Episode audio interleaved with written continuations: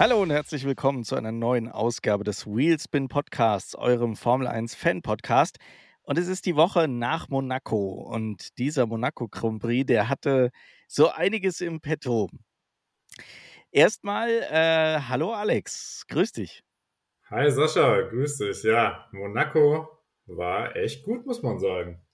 Das äh, kann man wirklich so stehen lassen. Das fing schon gut im Qualifying an und das Rennen war jetzt auch eher nicht langweilig. Also ja, Stadtkurs in Monaco und äh, richtig viel Action geboten. Äh, da können wir uns nicht beschweren, ne? Ja, definitiv. Also eigentlich ne, denkt man ja immer bei Monaco, Qualifying muss man schauen, Rennen fängt man dann an zu schauen und dann denkt man, ja, wann ist es eigentlich vorbei? Weil man hat oft das Pech, dass es dann wirklich so eine Prozession ist, äh, dass sie dann hintereinander fahren, es keine äh, keine Überholmanöver gibt, äh, auch nicht viel äh, anderweitig passiert und äh, auch meistens schönes Wetter ist, aber diesmal kam alles anders. Allerdings, aber lass uns mal mit dem Qualifying starten. Alleine das war ja eigentlich schon, äh, äh ja, also zum Nägel abkauen sozusagen. Äh, innerhalb der letzten, keine Ahnung, gefühlt 30 Sekunden vier verschiedene, verschiedene Pole-Setter. Das war schon ziemlich, ziemlich cool und ganz besonders ähm, finde ich, ist da ähm, natürlich neben Fernando Alonso, den man äh, wieder erwähnen muss, ähm, ist da Esteban Ocon aufgefallen. Im Alpin. Der war nämlich da äh, echt gut mit vorne dabei. Ja, also das muss man ganz klar so sagen. Eigentlich hätte man ja gedacht, so Verstappen, Leclerc, das sind so die ne, ja. üblichen, die da um die Pole fahren, wie man so kennt und gerade Monaco, wo es ja auch sehr anspruchsvoll ist. Aber dann tauchte auf einmal auch so ein bisschen wie aus dem Nichts, weil vorher in Q1 und in Q2 war er, ne, sag ich mal, solide, gut dabei, aber jetzt nicht ganz vorne dabei. Da waren es die üblichen Verdächtigen. Und auf einmal kam da so, oh, Esteban Ocon, Pink, Pink, und dann zack, auf Platz 1. So. Und dann dachte ich nur so, gibt es jetzt die rote Flagge und Ocon ist auf Pole. ja, das wäre das wär, das wär gar nicht so schlecht gewesen. Und, und es war auch, sah auch lange Zeit äh, danach aus, als ob es Max Verstappen gar nicht in die Top 3 schafft. Also das war wirklich, ich sag mal, Rettung in letzter Sekunde. Ja. Da waren, äh, ich glaube, es war wirklich die letzte, letzte Runde, ähm, die überhaupt äh, gefahren wurde, die dann seine Pole-Runde war. Ja, und man muss halt sagen, natürlich, Alonso hat wieder bärenstark abgeliefert. Zu Leclerc kommen wir auch gleich noch kurz, ja. aber Alonso hat super abgeliefert und ich habe auch eine, äh, so ein Grafikvideo gesehen, wo es die ganze Zeit danach aussah. Also die haben die haben ähm, Verstappen und äh, äh, Alonsos Runde verglichen und haben halt gezeigt, äh, also simuliert, dass Alonso fast die ganze Zeit vorne war und Verstappen dann erst ganz am Ende äh, sozusagen in den, in den letzten zwei Kurven dann sich vorbeigeschoben hat an Alonso und dann damit auch die Pole gesichert hat. Äh, äh das war echt äh, sehr, eine sehr krasse, knappe Nummer.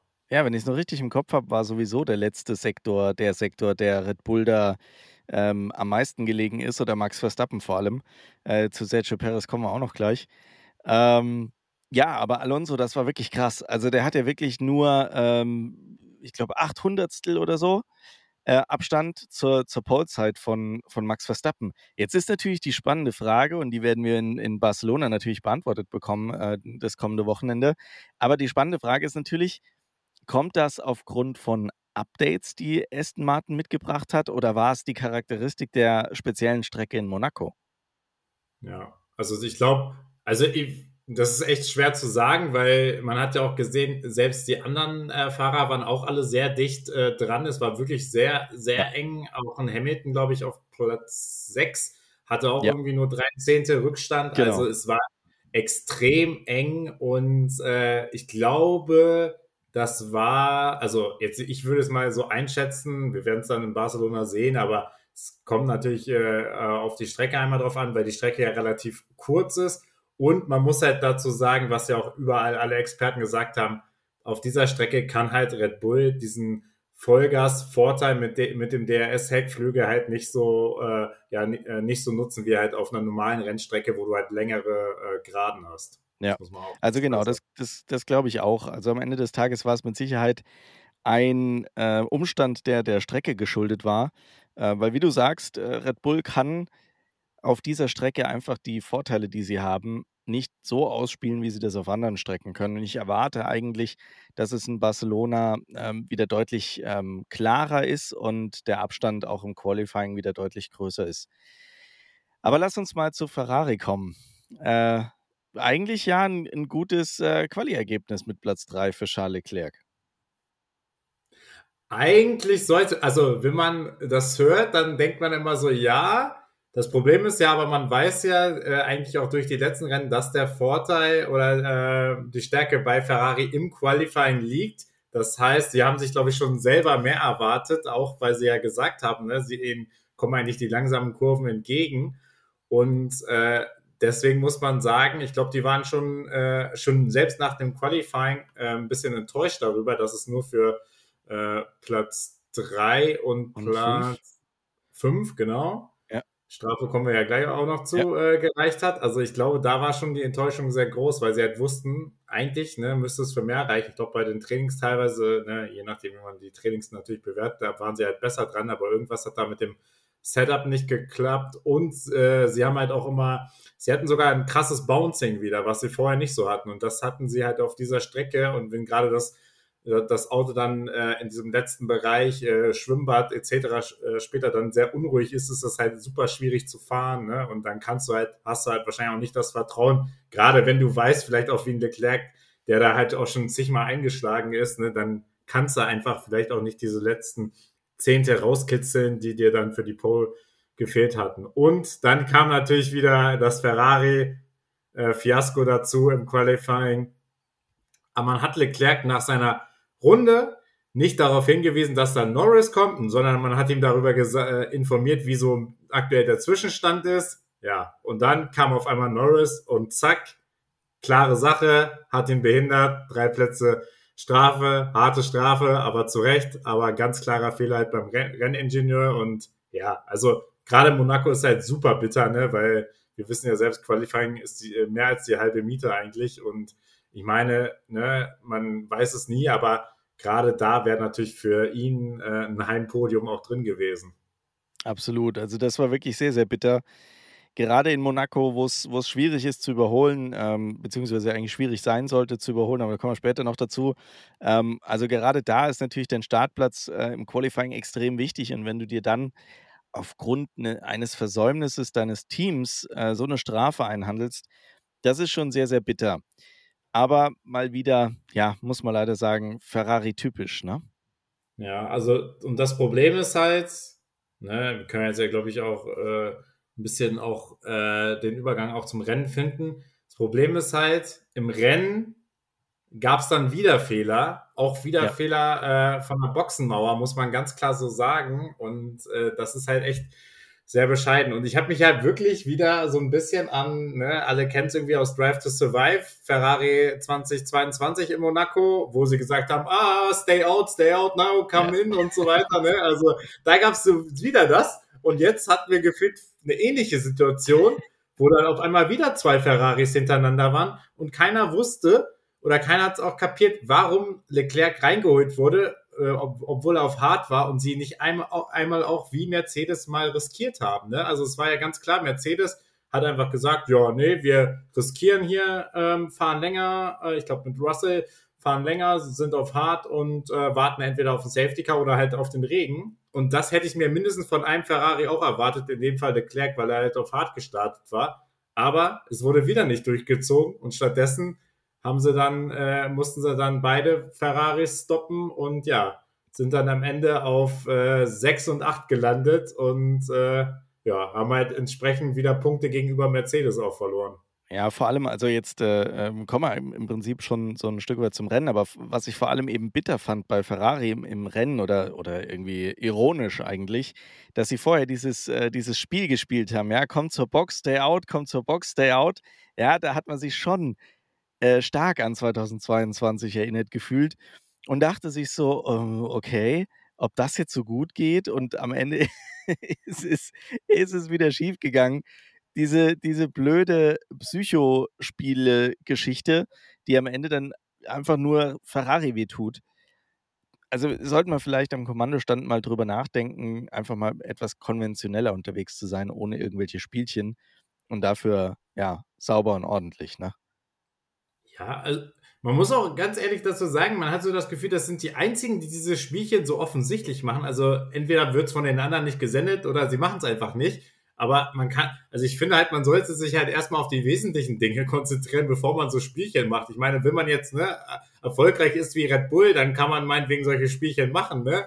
Und so weiter. Und dann kann man das auch ausleben. Aber so wie Ferrari ist halt echt 'n Murks. Und dann hast du genau das Gleiche mit Carlos Sainz, ne? Dann ist er da im Fight mit, äh, Esteban Ocon, da wird da auch hin und her diskutiert. Dann, äh, ne, crasht er ihn fast, äh, hat noch Glück, dass da nicht, äh, mehr passiert. Und dann genau das Gleiche. Dann wird er in die Box geholt, um so 'n bisschen Hamilton zu covern, sagt aber selber, nein, er will eigentlich noch fahren und hat sich Ja. danach halt auch tierisch tierisch darüber aufgeregt, ne? Also, Ja, irgendwie vor muss man sagen, dass da ja, Äh, sorry. sorry, äh, ähm, was ich dazu noch sagen wollte, es ist ja im im Vorfeld hatte ich so das Gefühl, ähm, Carlos Sainz denkt immer nach vorne, denkt immer an Esteban Ocon.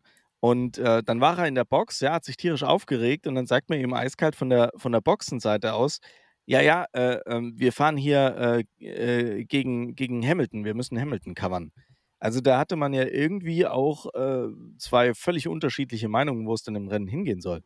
Ja, äh, macht einfach für mich halt keinen Sinn, wenn Carlos Sainz die ganze Zeit hinter Ocon fährt und mit ihm ja eigentlich auch schon, ne, fast fightet und ja auch selber sagt, er war eigentlich schneller, ne, und hat ja wirklich versucht, mit der Brechstange auch zu vorbeizugehen und irgendwie gefühlt auf jeder anderen Strecke wäre er vorbeigekommen. Ist halt Monaco, ne, da kommst halt eigentlich im Normalfall nicht vorbei.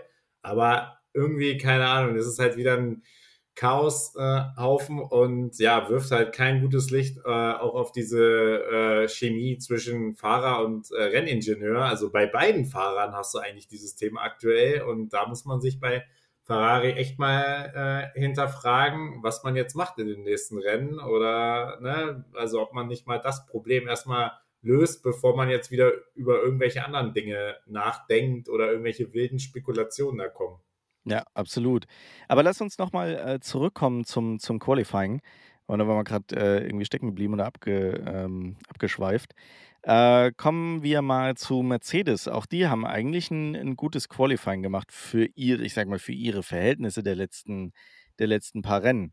Äh, Lewis Hamilton auf, ähm, Platz 5 eben dann am Ende des Tages durch die, äh, Strafe von, äh, Charles Leclerc und George Russell, okay, äh, auf Platz 8. Das ist jetzt nicht super, super toll. Ähm, irgendwie scheint da also, falls sie 'n Update mitgebracht haben, scheint das Update zumindest in Monaco schon mal nicht wirklich gut funktioniert zu haben. Ja, also, das ist halt, ne ich glaube, es man kann sich auch drüber streiten, ob jetzt wirklich, äh, Monaco die Strecke für ein Upgrade ist, ne? Da muss man, glaube ich, erst, äh, ne, Barcelona abwarten, Ja. was das was die Veränderung wirklich gebracht hat. Lust lustig war natürlich äh, waren natürlich die Bilder, wo jeder den, äh, Mercedes-Unterboden natürlich ge Ja. äh, gesehen hat und, äh, sozusagen alles fotografiert wurde.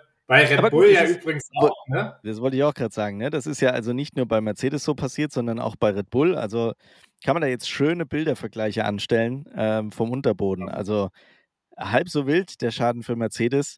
Die werden sich sicherlich drüber geärgert haben, aber hey, es ist, glaube ich, allen klar und das war schon immer so, dass in Monaco die Autos mit'm Kran, äh, aus der Strecke gehoben werden. Also, ist keine. Überraschung gewesen eigentlich. Ja. Was hilft da? Nicht crashen, ne? Richtig. Womit wir womit wir irgendwie 'ne schöne Überleitung zu Sergio Perez haben. Ja, das, äh ich würde mal sagen, Satz mit X, das war wohl nix. Ja. Ähm, ja, was war's? 1. 1. Kurve, 2. Kurve, ich weiß nicht, 1. Kurve, ne? Ja. Ähm, ja, voll voll in die Mauer, also aber auch mit so 'nem Karacho, das das, äh, hätte ja im Leben nicht gut gehen können. Da, ähm Ralf Schumacher hätte wahrscheinlich gesagt, äh, sudden loss of talent. Irgendwie hat's, äh, Perez da etwas zu gut gemeint und, ähm, ja, hat sich mal schön in der Bande versenkt. Keine Chance, da noch irgendwas zu machen. Am Ende letzter Platz, logischerweise. Konnte dann keine Zeit mehr setzen, also das Ganze in Q1 passiert. Ähm, bitter, bitter, äh, für Sergio Perez, der, äh, ja, im Prinzip da so 'n Stück weit, ähm, seine seine Träume der Formel-1-Weltmeisterschaft dieses Jahr begraben konnte. Ja, also ne, es sei eigentlich schon richtig bitter, wenn der Vorjahressieger auf die Art und Weise ausscheidet, wo man ja weiß, dass eigentlich die Stadtstrecken äh, seine Lieblingsstrecken sind, beziehungsweise da er, sage ich mal, eher noch punkten kann gegenüber Verstappen und auf den traditionellen Rennstrecken, die ja bald alle erst so richtig kommen, ne, Verstappen meistens klar besser ist. Also machen wir uns nichts vor ne, ob, ob man jetzt den WM-Kampf schon herbeigeredet hat oder nicht, ne, das ist ja auch so ein Thema für sich. Einige haben den ja so ein bisschen hochgepusht und haben gesagt, ja, wir haben einen WM-Kampf, klar, Paris, dieses ja. Jahr ist er enger dran und so, ne. Jetzt haben Aus wir wieder zweimal, ja, haben wir zweimal gesehen, äh, ja, Verstappen liefert halt ab und ist halt äh, ultra überlegen, wenn er halt gar keine Fehler macht. Und äh, ja, Paris ist halt nun mal immer mal für einen Fehler gut. Das ist halt so. Absolut der hat einfach nicht die Konstanz, die es braucht, um, um Weltmeister zu werden. Und am Ende fehlt ihm einfach dieses Quäntchen an, an Speed, den Max Verstappen da einfach überall noch irgendwie rausholt. Also auch die, die Pole-Runde von Max Verstappen war ja also irre. Da haben ja nur Millimeter gefehlt und der hätte das Ding komplett weggeworfen. Das hatten wir schon mal, ne? da können wir uns alle noch dran erinnern. Von daher, ähm, echt krass, wie sehr der doch jedes Mal ans Limit geht, um da noch das letzte äh, Zehntel irgendwie rauszuquetschen. Und das hat es ja dieses Mal ausgemacht. Was, ich, was ich aber ganz cool finde, ist so ein bisschen, äh, also da hat man ja so ein bisschen früher, ne, auch vor zwei, drei Jahren immer diese Rivalität Hamilton und Verstappen gehabt, die ne, dann wirklich eskaliert ist und irgendwie auch nicht schön eskaliert ist. Man hat so das Gefühl, so Verstappen, Alonso, also klar muss man noch mal abwarten, wenn es dann wirklich mal zu Duellen auf der Strecke kommt, aber ich habe so das Gefühl, die Stimmung ist so ganz gut zwischen denen und äh, Verstappen ist das auch ganz lieb, dass da so ein Alonso, sag ich mal, an zweiter Stelle fährt und jetzt nicht ne, der ungeliebte Mercedes, äh, den er ja nicht so nicht so leiden mag. Yeah. Also ich glaube, ihm ist das immer ganz gut. Und gerade wenn dann noch so ein Alonso, sag ich mal, auch noch zwischen ihm und seinem Teamkollegen ist. Ne? Besser kann es ja gar nicht laufen. Das, das, passt für ihn, ja. Also ich glaube auch wirklich, dass äh, Max Verstappen das äh, wirklich gut findet, dass Al Alonso gerade so ähm, nochmal seinen, seinen High hat und ähm, ja, aber so fährt, dass er ihm nicht wirklich gefährlich werden kann. Das ist äh, Max Verstappen, glaube ich, auch ziemlich, ziemlich bewusst. Und äh, von daher ist er da, glaube ich, auch echt tiefenentspannt und genießt das ziemlich, dass er eben diese Rückendeckung im Prinzip von, von Aston Martin hat, äh, dass dann nach hinten ein bisschen gecovert wird. Und äh, auf der anderen Seite muss man sagen, der Einzige, der ihm gerade äh, gefährlich werden kann, ist sowieso Paris. Und der nimmt sich ähm, zumindest in Monaco dann mal gleich selbst aus dem Spiel. Ne? Ja. Aber wirklich positiv aufgefallen, ähm, um das noch zu erwähnen, äh, sind, sind Pierre Gasly und Esteban Ocon, also beide Alpinen, die wirklich gute Qualitäten gefahren äh, sind und Platz ähm, 4 und 7, beziehungsweise respektive 3 und 7 für sich sichern konnten. Und ähm, das, sah, das sah wirklich gut aus. Also überraschend, ähm, aber, aber echt gut, ne? Jo. Also hat, ne, äh, meine Rennen kommen wir ja gleich zu, da hat genau. ne, Alpine auch nochmal gut gepunktet, hat so ein bisschen die die Ansage von Loren Rossi hat jetzt zumindest mal in Monaco ordentlich gefruchtet, ne? Also nachdem er da ja wirklich alle angezählt hat und gesagt hat, ja, also so nach dem Motto, es geht nicht, wir ballern hier Geld rein und Ende und hier liefert keiner und so, ne? Also da hat jetzt mal das Team ordentlich performt in Monaco. Absolut. Lass uns mal schnell noch die, die Qualifying-Ergebnisse durchgehen, dann, bevor wir zum Rennen kommen. Ähm, wir haben dann äh, eben George Russell auf Platz 8, Yuki Tsunoda die Alpha mit dem Alpha Tauri auf Platz 9, die beiden McLaren auf 10 und 11, wieder eher ein durchwachsenes Ergebnis. Nick de Vries, ähm, ja, hat irgendwie den, den Schuss vor den Bug gekriegt und trotzdem konnte nicht wirklich performen. Platz 12. Ähm, ein starker Alexander Albon auf Platz 13, finde ich. Äh, dafür ein ganz, ganz schwacher Lance Stroll auf Platz 14, wenn man vor allem den, den äh, Teamkollegen dann sieht. Äh, Valtteri Bottas auf Platz 15, Logan Sargent auf Platz 16, Kevin Magnussen auf Platz 17 und, und äh, unser lieber Nico Hülkenberg leider in Monaco auch nichts wirklich reißen können auf Platz 18. Man muss sagen, wenn man es ähm, jetzt mit seinem Teamkollegen vergleicht, dann äh, sieht man schon, da war einfach im Haas nicht mehr drin. Äh, Joe dann auf Platz 19 und eben Sergio Perez auf Platz 20 war da für dich irgendwo eine, eine ja, Überraschung dabei oder konnte man das eigentlich mehr oder weniger so erwarten. Ja, also im hinteren Feld ist es halt sowieso immer unheimlich schwer zu sagen. Am Ende hast du immer so ein paar Kandidaten, äh, die dann halt immer irgendwo auf den hinteren Plätzen landen, so wie ein äh, Joe, äh, ein Sergeant etc. Haas meistens ja leider auch, muss man sagen. Manchmal haben sie halt ein bisschen Glück und das Auto liegt der Strecke oder ne, ein Hülkenberg liefert dann eine Ultra-Performance ab. Hat halt auch überhaupt nicht stattgefunden. Äh, keiner konnte so richtig glänzen und das Auto hat auch irgendwie es auch nicht hergegeben. Ähm, ja. Dementsprechend war, glaube ich, da keine Überraschung und man muss halt auch sagen, auch McLaren, die sind halt nun mal aktuell äh, ja nicht vorne dabei und müssen sich halt ne, auch noch hinter Alpine einordnen. Also da hast du ja äh, Ferrari, äh, also Red Bull hast du, Aston Martin hast du, dann hast du Ferrari, Mercedes, dann hast du Alpine, also McLaren ja so nur, nur noch sechste Kraft sogar, ne? was ja, ja echt, also, echt, echt so, krass ist. Wirklich so ein bisschen in der Versenkung verschwunden und wird gar nicht mehr so richtig wahrgenommen. Ne? Ja. Absolut. Lass uns mal zum, zum Rennen kommen. Ähm, lass uns schnell die Tabelle mal durchgehen, dass wir äh, jetzt, wo wir die, die ähm, die Quali-Ergebnisse im Kopf haben, äh, noch, noch das Ganze frisch Revue pa äh, passieren lassen können, quasi. Äh, klar, äh, Max Verstappen als Sieger, Fernando Alonso diesmal nicht Dritter, sondern Zweiter, sehr starke Leistung. Ähm, Esteban Ocon auf Platz 3, super. Hamilton 4, George Russell 5. Äh, äh, der hat 5 Strafsekunden bekommen. Weißt du noch, wofür das war?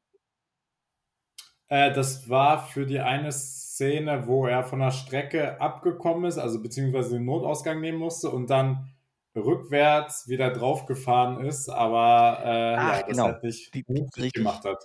Das äh, gefährliche Rejoinen der Strecke, ja. so, so war es, ja. glaube ich. Ja, genau, richtig. Ja, das, ähm, ja, nicht optimal. Ähm, ja, dann äh, Ferrari mit Charles Leclerc auf Platz 6, ähm, Pierre Gasly dann am Ende auf 7, Carlos Sainz nur auf 8. Lando Norris ähm, auf Platz 9, ähm, Oscar Piastri dann auf 10. Also die haben sich quasi ähm, ihre, ihre Quali-Plätze mehr oder weniger ähm, behalten. Walter Bottas dann stark auf Platz 11, zwar außerhalb der Punkte, aber wenn man seinen Startplatz bedenkt, äh, doch stark nach vorne gefahren. Nick de Vries auf 12, also dort angekommen, wo er gestartet ist. Joe auf 13, Albon auf 14, Tsunoda, ähm, ja, äh, ziemlich schlecht auf Platz 15. Perez hat es dann eben auch Monaco geschuldet, äh, nicht weiter nach vorne geschafft, nur auf Platz 16. Nico Hülkenberg dann 17. mit 10 Strafsekunden. Das war auch eine ja, bittere Nummer. Eigentlich müssen wir, müssten wir es jetzt alle wissen, dass man, äh, wenn man eine Strafe kriegt, fünf Sekunden lang das Auto nicht berühren darf. Das ist, ich habe es ehrlich gesagt live nicht gesehen. Ich glaube, was war es im Bild und ich habe es verpasst oder ähm, hat man es nee, einfach nicht, nicht im Bild? Nee, ne? Also keine ja. Ahnung, was da genau äh, vorgefallen ist. Ähm, ähm, auf jeden Fall, ja, hat man wohl entschieden, dass äh, die 5-Sekunden-Strafe, die er gekriegt hat, äh, aufgrund des Remplers gegen Albon war es, glaube ich. Ja, dass er die nicht korrekt abgesessen hat und deswegen, ja, wie wir das kennen, 10 Sekunden on top. Bringt ihn also ganz, fast ganz nach hinten. Schlechter war nur noch Logan Sargent mit 5 Strafsekunden und ja, Kevin Magnussen, der ich glaube, irgendwann aufgeben musste, ne? Genau.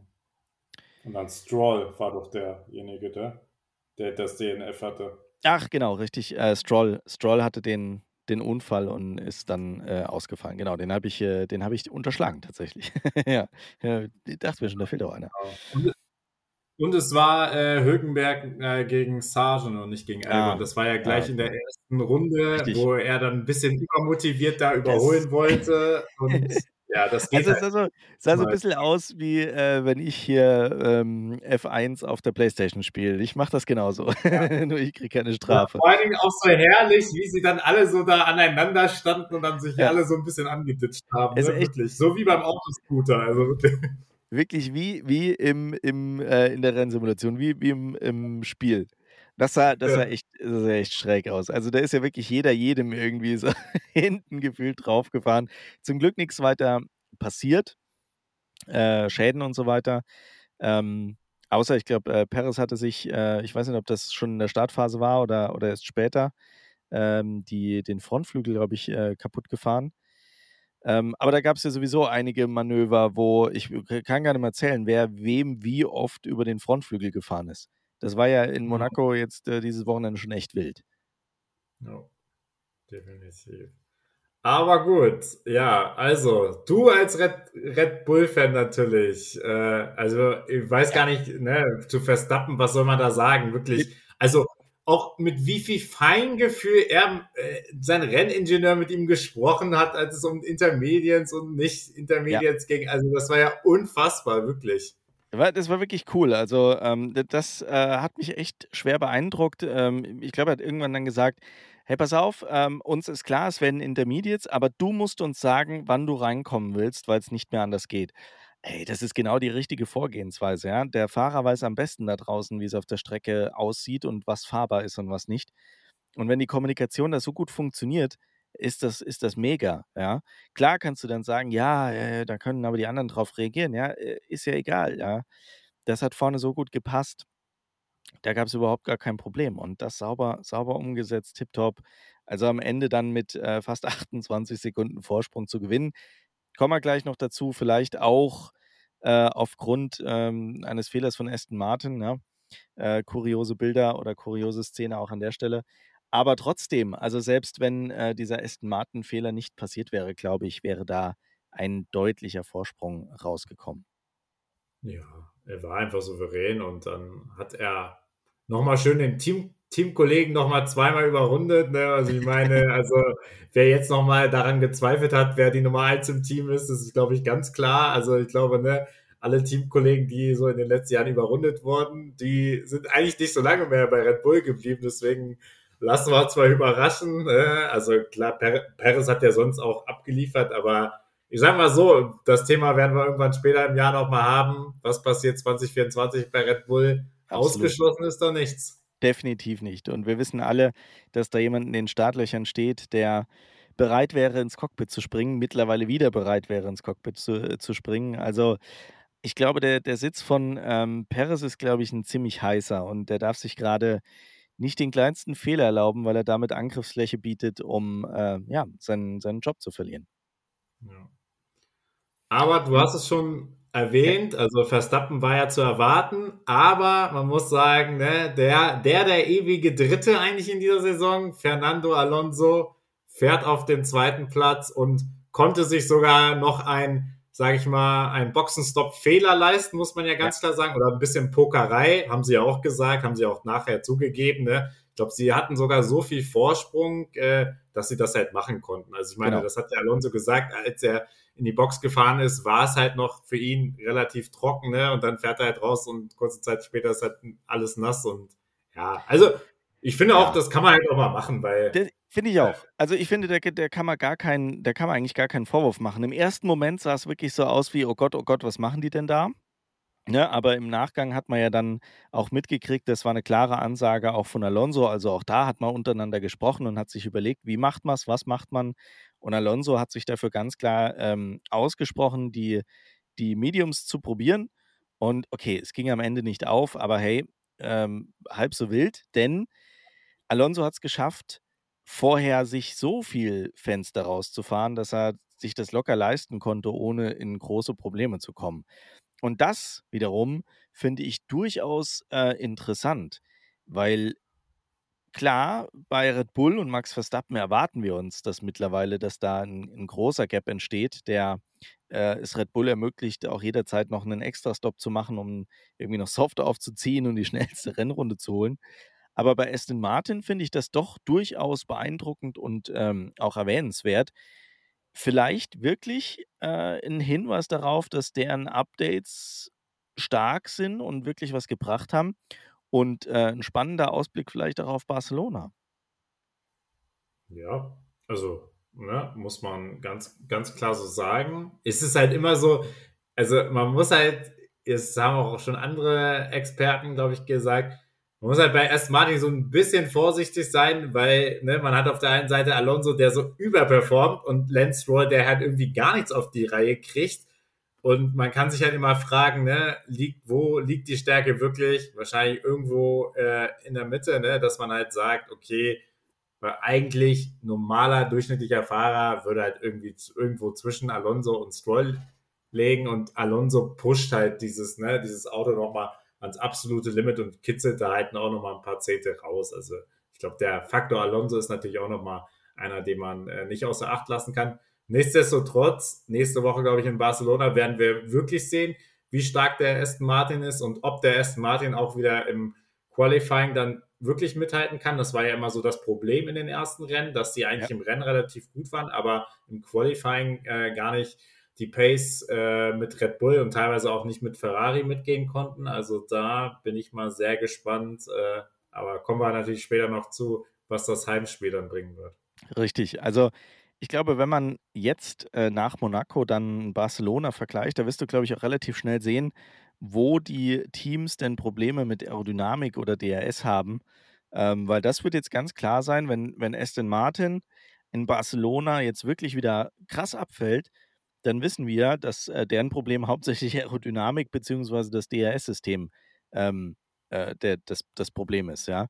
Und ähm, dann, ja, vielleicht hat man dann auch einen Hebel, wo man ansetzen kann, um da sich noch etwas zu verbessern. Aber gerade das Thema ist halt super, super schwierig. Aber lass uns mal zu, zu ähm, einem absolut wirklich Top-Ergebnis kommen, ähm, nämlich zu Esteban Ocon. Äh, auf dem Podium, ich glaube, der, ähm, ja, äh, der musste sich, glaube ich, selber erstmal kneifen, um, um äh, zu merken, dass das wirklich echt ist. Äh, dritter Platz, ist super geschlagen eigentlich im Rennen und beide Mercedes äh, äh, hinter sich gehalten ähm, muss Mercedes dann jetzt äh, fürchten, dass Alpine noch äh, vor ihnen liegt, kann man da ganz ketzerisch fragen. Aber ich glaube, so tragisch ist es nicht. Ich glaube, da ist viel Monaco-Effekt dabei. Ja, also ne, muss, man, muss man wirklich, glaube ich, äh, da festhalten, dass sie halt ein bisschen profitiert haben, dass sie es halt im Qualifying so gut äh, vom Setup hingekriegt haben und Ocon auch wirklich eine überragende Runde gefahren ist und im Rennen halt auch keinen einzigen Fehler gemacht hat. Er hat wirklich diese Position genutzt, hat natürlich auch ein bisschen profitiert von der Strafe von Leclerc und hat es dann einfach genutzt, dass er von drei gestartet ist und hat ja jeden Angriff von Sainz abgewehrt, hat auch später auch äh, gegen Hamilton, der ja dann äh, durch die unterschiedlichen Strategien dann irgendwann hinter ihm war, auch jeden Angriff abwehren können und äh, ganz klar überzeugt. Und das ist auch so ein bisschen äh, der Ocon-Faktor, weil der ist, ist auch jemand, der auch so ein bisschen liefern kann, wenn es drauf ankommt, äh, habe ich auch so gemerkt, weil wenn der wirklich mal vorne dabei ist und sozusagen diese Sensation riecht, damals ja auch schon äh, in Ungarn, in Budapest, wo er sich auch noch äh, gegenüber Vettel behauptet hat, äh, dann fährt er das halt auch zu Ende und macht halt auch keinen Fehler. Also das muss man schon mal ganz klar sagen, weil man hat immer so ein bisschen das Gefühl, also da nehme ich mich auch gar nicht außen vor, dass wenn man so Alpin sieht, also davor war es so Alonso, ne, das war so ein bisschen der Star natürlich und äh, jetzt war ja eigentlich so ein bisschen Gasly der Shootingstar, alleine auch vom Auftreten, ne, weil du natürlich einen Gasly viel besser vermarkten kannst und so, bisschen mehr so als äh, Sunny Boy und Ocon eher so, ne, also jetzt nicht so ein Auftreten hat wie ein Gasly oder ein anderer Fahrer, aber ne, der liefert halt ab, muss man sagen. Also da ja. muss ich sagen, also war ich auch schwer Absolut. beeindruckt. Also bei, beide ähm, Alpinen haben dieses Wochenende gut abgeliefert. Klar, Esteban Ocon mit äh, Platz 3 natürlich sensationell, bombig. Ähm, Pierre Gasly auf 7 finde ich aber für Alpin-Verhältnisse auch schon sehr, sehr stark. Also da kann man gar nichts sagen. Ähm, lass uns mal zu Mercedes kommen. 4 und 5, ähm, ja, puh. Wie ordnest du da die Leistung ein? Glaubst du, es ist ein, ein Faktor Monaco? dass die jetzt auch wirklich ähm, mit, mit Ocon quasi zu kämpfen hatten, den anzugreifen oder ähm, ja, greifen die Updates, die sie mitgebracht haben, doch nicht so? Ja, es ist, es ist super schwierig zu sagen. Also man, man kann eigentlich, ich weiß gar nicht, was sie selbst gesagt haben, aber also wenn man sich so ein bisschen das Qualifying-Ergebnis anschaut und dann das Rennergebnis, könnte man eigentlich sagen, sie könnten eigentlich zufrieden sein, weil sie haben ja auch ne, Ferrari hinter sich gelassen, haben auch ja. äh, Punkte ne, gut gemacht auf sie und äh, sind auch eigentlich ein bisschen, glaube ich, sogar näher ja auch an Aston Martin angekommen, dadurch, dass da ja nur ein Fahrer punktet. Also ja. sie haben jetzt nicht so viel verkehrt gemacht. Ist halt so ein bisschen die Frage, ne, ob sie halt aufs Podium geschielt haben oder ob sie nicht von vornherein wussten, ja, okay, wenn wir halt nicht ne, in den in den Top 4 irgendwie qualifiziert sind, dann reicht es halt auch nicht für weiter vorne. Also das, ja. ich glaube, das ist halt super, super schwierig auch zu sagen. Ne? Ich glaube nicht, dass sie, äh, dass sie damit gerechnet haben, um den Sieg zu kämpfen. Aber man muss ganz klar sagen, Hamilton, der war auch deutlich, die haben auch, also die haben sogar beide, glaube ich, deutlich zufriedener gewirkt mit dem Auto. Ja, das also, stimmt, ne? Also den Eindruck hatte ich am Ende des Tages auch. Aber trotzdem glaube ich, dass man bei Mercedes schon so ein bisschen aufs Podium geschielt hat und sich schon Hoffnungen gemacht hat, dass man gerade auf der Strecke, bei der jetzt äh, eher langsame Kurven sind, äh, wenige Vollgasanteile, dass man sich da schon ein bisschen mehr ausgerechnet hat. Also ich glaube, dass Mercedes da schon gedacht hat, sie können weiter vorne mitfahren. Ich glaube, es ist ganz, ganz bitter, dass da ein Alpine davor steht. Aber das, ist ja, also das Gleiche könnte man jetzt auch für Ferrari sagen. Ne? Ja. Also geht ja für Ferrari jetzt recht. Also die sind Gute ja noch platziert. Ja. Genau, ja, ich glaube. Ähm, Ferrari mit 6 und 8. Ja, Alex, da blutet das Ferrari-Herz, oder? Ja. ja, ich glaube, also da brauchen wir halt auch, also erstens will ich da gar nicht so viel mehr drüber reden und zweitens haben, haben wir es ja auch schon ein bisschen gemacht, äh, ne, vorhin ja. beim Thema Qualifying, also ne, kann man nicht anders sagen, es war wieder ein katastrophales Ergebnis, also sie haben sich ja sogar noch verschlechtert, also Leclerc jetzt nicht, aber äh, sie haben sich ja noch äh, beide, beide insgesamt sozusagen verschlechtert im Vergleich zum Start, äh, ähm, ja, zu, äh, zu, den Startplatzierungen, die ja schon auch nicht gut waren. Also das sagt alles und das auf einer Strecke, wo jeder gesagt hat, Ferrari muss da eigentlich weiter vorne mitfahren. Und das ist, ja, es ist echt ernüchternd aktuell. So, da kann man wirklich nur hoffen, dass jetzt irgendwann mal da ein bisschen Bewegung kommt und dass jetzt dann auch mal die äh, Updates, die dann ja auch in Barcelona kommen sollen, dann auch mal funktionieren. Weil sonst äh, sehe ich da sogar eine ganz schwierige Saison und äh, würde auch nicht ausschließen, dass man dann eher äh, über Platz 4 reden muss, also in der ja. Konstrukteurswertung. Aber du hast es gerade gesagt, ich glaube, da ähm, sollte man nicht ganz zu, äh, ganz zu pessimistisch sein, weil ähm, eben die Updates in Barcelona kommen. Und äh, wenn die wirken, dann glaube ich, wird äh, Ferrari auch nochmal einen Sprung nach vorne machen. Ob sie dauerhaft zweite Kraft sein werden, das muss man halt abwarten. Mal gucken, wie sich Aston Martin entwickelt hat. Ich habe irgendwie das Gefühl, dass die, dass die nochmal was gefunden haben und, und sich da echt manifestieren können auf, auf dem, auf der, als zweite Kraft und als Verfolger von Red Bull, wenn auch mit einem gewissen Abstand. Aber ähm, ja, warten wir mal ab, was, was Ferrari in Barcelona bringen kann und was dann auch das Ergebnis ist. Aber ich bin eigentlich da ganz guter Dinge, dass Ferrari einen Sprung nach vorne machen wird und dass jetzt ähm, das Ergebnis in Monaco, ja, äh, kein, kein Wunschergebnis war, aber jetzt auch nichts, was, was dauerhaft jetzt irgendwie zum Problem werden sollte. Dann äh, nehmen wir mal deine Worte so hin äh, und hoffen mal, dass das genauso eintritt und dass wir dann nächste Woche mal ein bisschen positiver wieder über Ferrari. Das wünsche ich das dir. Ich äh, habe wieder so ein, so ein schlechtes Gewissen, weil äh, du, du wieder so ein schlechtes Jahr hast.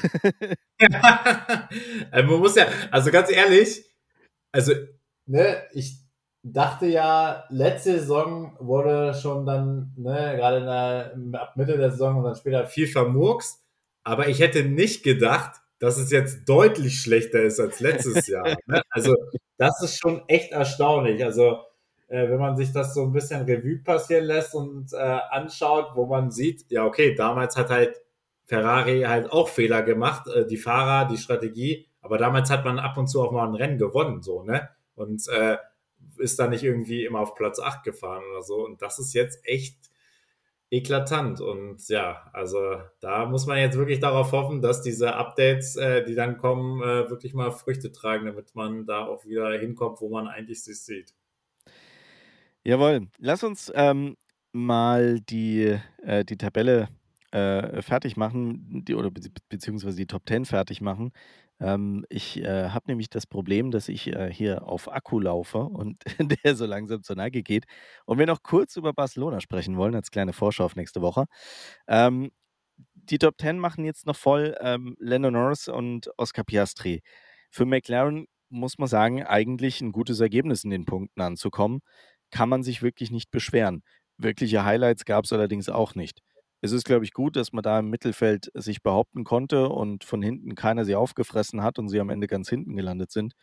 Aber ja, so wirklich prickelnd ist es nicht. Man merkt, es ist einfach nicht mehr drin, als äh, hier irgendwie um Platz 10 zu fahren. Ja, also das haben wir ja vorhin auch schon festgestellt. Ne? Also es gibt halt auch äh, kein anderes Team, was man so wirklich hinter sich lassen kann. Gerade wenn jetzt Alpine auch wieder was, ein bisschen mehr was gefunden hat, dann ne, muss man halt sagen, das ist so das neue Ziel, so traurig das auch klingt, äh, eigentlich von McLaren, dass man irgendwie versucht, dann irgendwie den mal einen zehnten oder einen neunten Platz rauszufahren oder mal darauf hofft, dass vorne mehr passiert und man dann irgendwie acht oder sieben Mal fährt, ne? Aber mehr ist da definitiv gar nicht drin. Ja. Okay, dann lass uns mal äh, die Vorschau machen auf äh, Barcelona.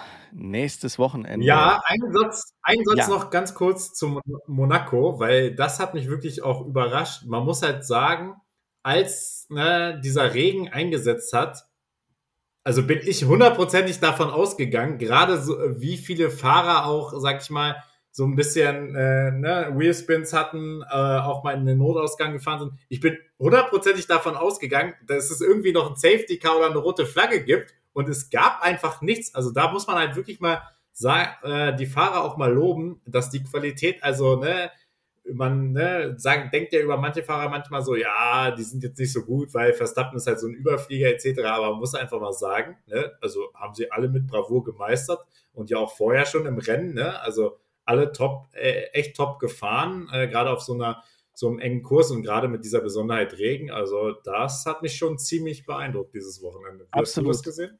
Gut, dass du das an, ansprichst, nämlich das ist, äh, das fand ich auch einen herausragenden Punkt, weil wir ja alle eigentlich darauf gehofft hatten, dass es Regen gibt, um da noch ein bisschen Action zu kriegen. Die hatten wir ja dann auch, das muss man ja wirklich sagen.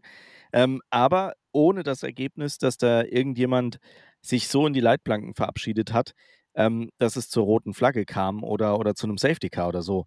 Also da muss man wirklich sagen, großen äh, Respekt an die Fahrer und äh, großen Respekt auch an die Teams, dass sie offensichtlich den richtigen Moment auch jedes Mal erwischt haben, um dann auf äh, Intermediates zu gehen, beziehungsweise der eine oder andere hat es ja mit Fullwet auch probiert. Die Zockerei ist nicht aufgegangen, aber das ähm, war wirklich klasse. Und ich weiß jetzt nicht mehr genau aus dem Kopf, ob es große Verschiebungen gab.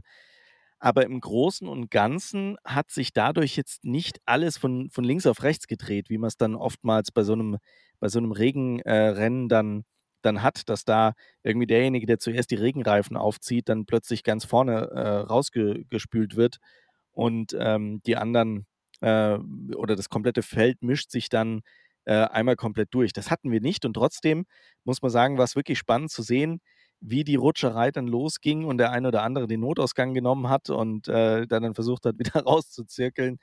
Es war schon, äh, das hat dem Ganzen nochmal einen, einen schönen Kniff gegeben, ohne wirklich überdramatisch zu sein. Also man muss, man muss auch einfach festhalten, Monaco mit dann Re mit im Regen ist halt auch einfach herrlich. Also dann, dann macht es macht halt auch Spaß. Also ne, das ist halt und wenn es dann halt mal so ein bisschen vorher auch darum geht, so ne, wie spielt man die, den strategischen Vorteil aus? Das haben wir auch noch vergessen zu erwähnen, dass ja Alonso auch ein bisschen gepokert hat und mit ja. dem harten Reifen gestartet ist und so weiter. Also da, da hatte wirklich dieses Monaco-Rennen auch mal so ein paar strategische Spannungselemente und dann hinten raus den Regen. Also es ist echt, echt super. Also, ne, man, man kennt es ja aus den letzten Jahren, da kann es halt auch mal sein, es scheint die Sonne und dann fahren sie halt alle äh, so ins Ziel, wie sie, äh, wie sie gestartet sind, ne? Und äh, gibt keine Überholmanöver, nix und du sitzt da und denkst so, ja, die 90 Minuten, äh, da wäre ich fast eingeschlafen, ne? Also so ehrlich muss man ja auch mal sein.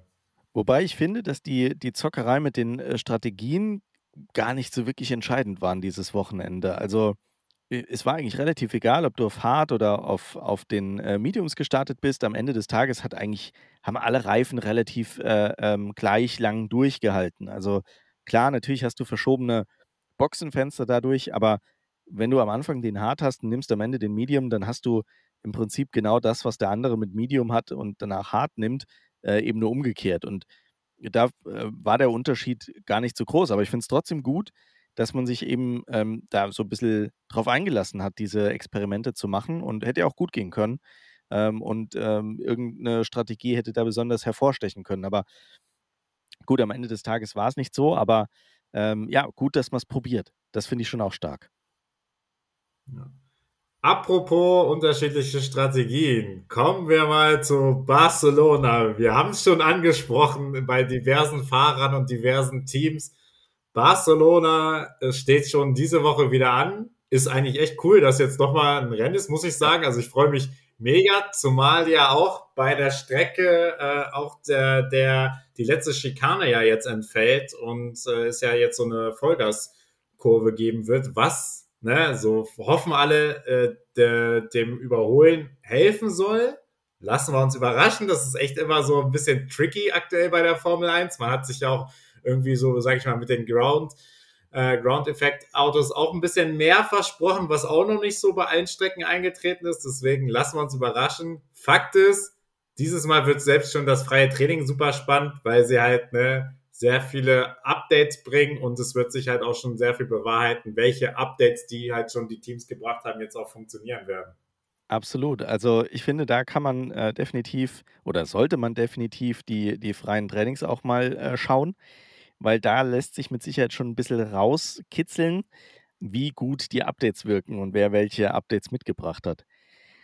Was ich in, Vor in Vorbereitung auf ähm, Barcelona jetzt ganz interessant fand, war, äh, wenn wir mal zu Fernando Alonso kommen, dass der da schon zweimal siegen konnte.